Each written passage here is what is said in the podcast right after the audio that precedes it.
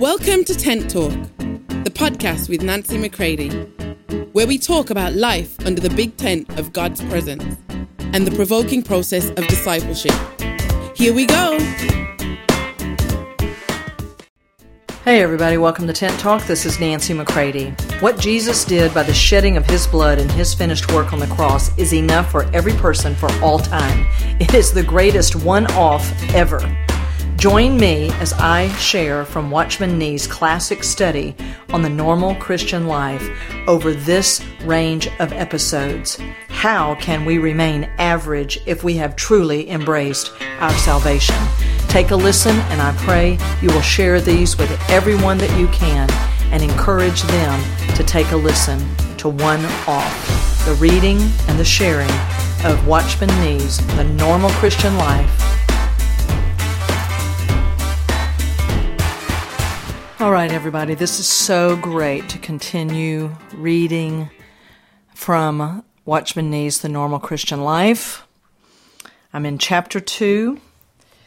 Uh, in my book, it is page 40. I hope you've gotten your copy of your book. And I am now reading from the section As in Adam, so in Christ.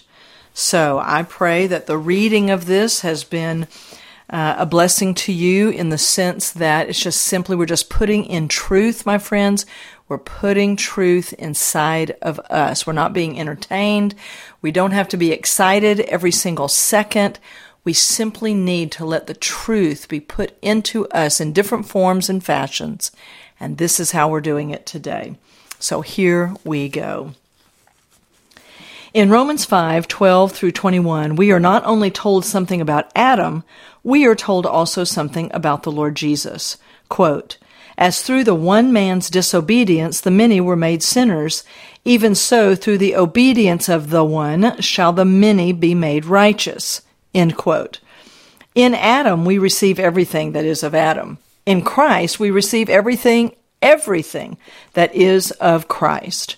The terms in Adam and in Christ are too little understood by Christians, and at the risk of repetition, I wish again to emphasize by means of an illustration the hereditary and racial significance of the term in Christ. This illustration is to be found in the letter to the Hebrews. Do you remember that in the earlier part of that letter, the writer is trying to show that Melchizedek is greater than Levi? You recall that the point to be proved is that the priesthood of Christ is greater than the priesthood of Aaron, who was of the tribe of Levi. Now, in order to prove that, he has first to prove that the priesthood of Melchizedek is greater than the priesthood of Levi, for the simple reason that the priesthood of Christ is after the order of Melchizedek. Hebrews 7 14 through 17. While that of Aaron, of course, is after the order of Levi. If the writer can demonstrate to us that in the eyes of God Melchizedek is greater than Levi, then he has made his point.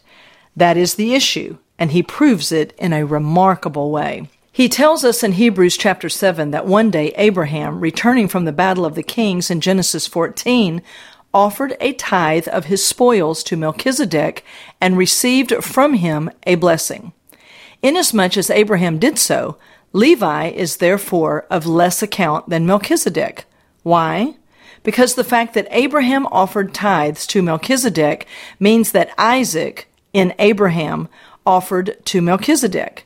But if that is true, then Jacob also in Abraham offered to Melchizedek, which in turn means that Levi in Abraham offered to Melchizedek. It is evident that the lesser offers to the greater. Hebrews 7 7. So Levi is less in standing than Melchizedek, and therefore the priesthood of Aaron is inferior to that of the Lord Jesus. Levi at the time of the Battle of the Kings was not yet even thought of, yet he was in the loins of his father, Abraham. And so to say, through Abraham, he offered. Hebrews 7 9 and 10. Now, this is the exact meaning of in Christ. Abraham, as the head of the family of faith, includes the whole family in himself. When he offered to Melchizedek, the whole family offered in him to Melchizedek. They did not offer separately as individuals, but they were in him, and therefore, in making his offering, he included with himself all of his seed. So we are presented with a new possibility. In Adam, all was lost. Through the disobedience of one man, we were all constituted sinners. By him, sin entered, and death through sin, and throughout the race, sin has reigned unto death from that day on. But now a ray of light is cast upon the scene. Through the obedience of another, we may be constituted righteous. Where sin abounded, grace did much more abound.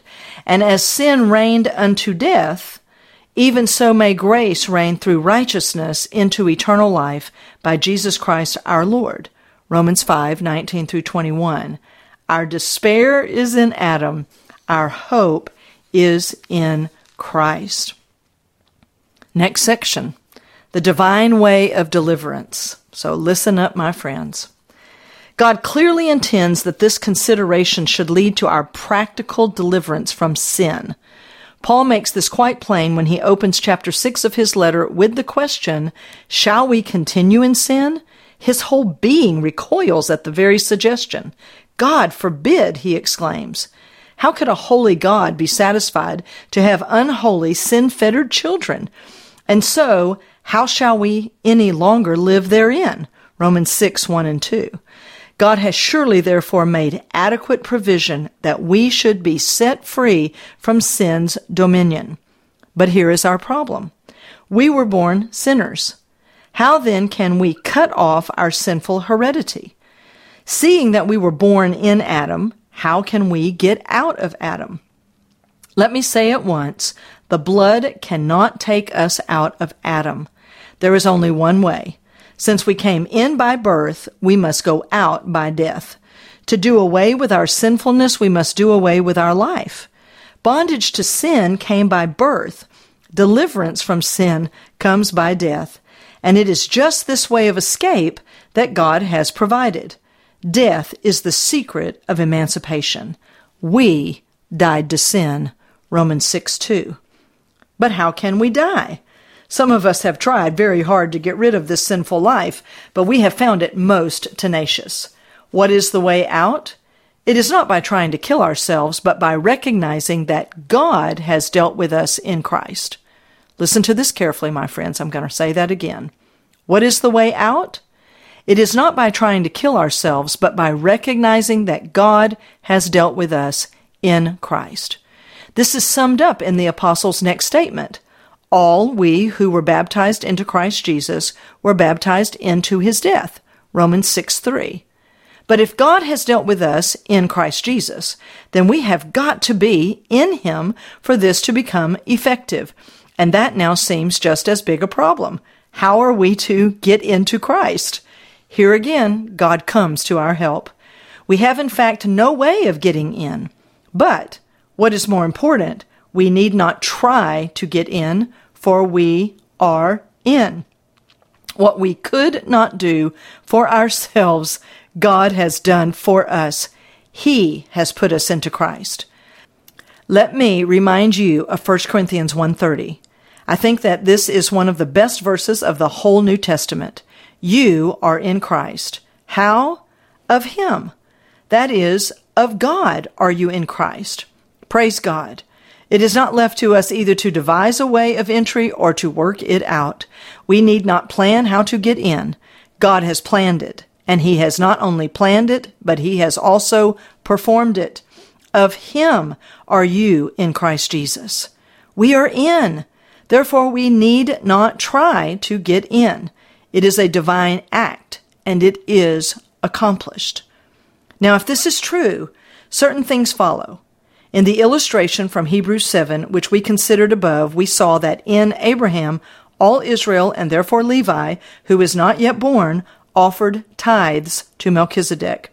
They did not offer separately and individually, but they were in Abraham when he offered, and his offering included all his seed. This then is a true figure of ourselves as in Christ. When the Lord Jesus was on the cross, all of us died. Not individually, for we had not yet been born, but being in him, we died in him. One died for all, therefore all died. 2 Corinthians 5:14. When he was crucified, all of us were crucified there with him. Many a time when preaching in the villages of China, one has to use very simple illustrations for deep divine truth. I remember once I took up a small book and put a piece of paper into it, and I said to those very simple folk, Now look carefully. I take a piece of paper. It has an identity of its own, quite separate from this book. Having no special purpose for it at the moment, I put it into the book. Now I do something with the book. I mail it to Shanghai. I do not mail the paper, but the paper has been put into the book. Then where is the paper? Can the book go to Shanghai and the paper remain here? Can the paper have a separate destiny from the book? No. Where the book goes, the paper goes.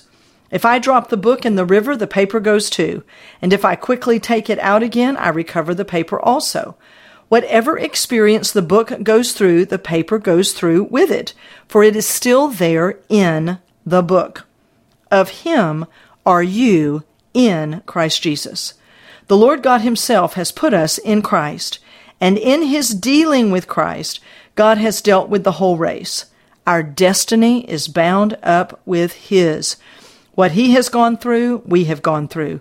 For to be in Christ is to have been identified with him in both his death and resurrection.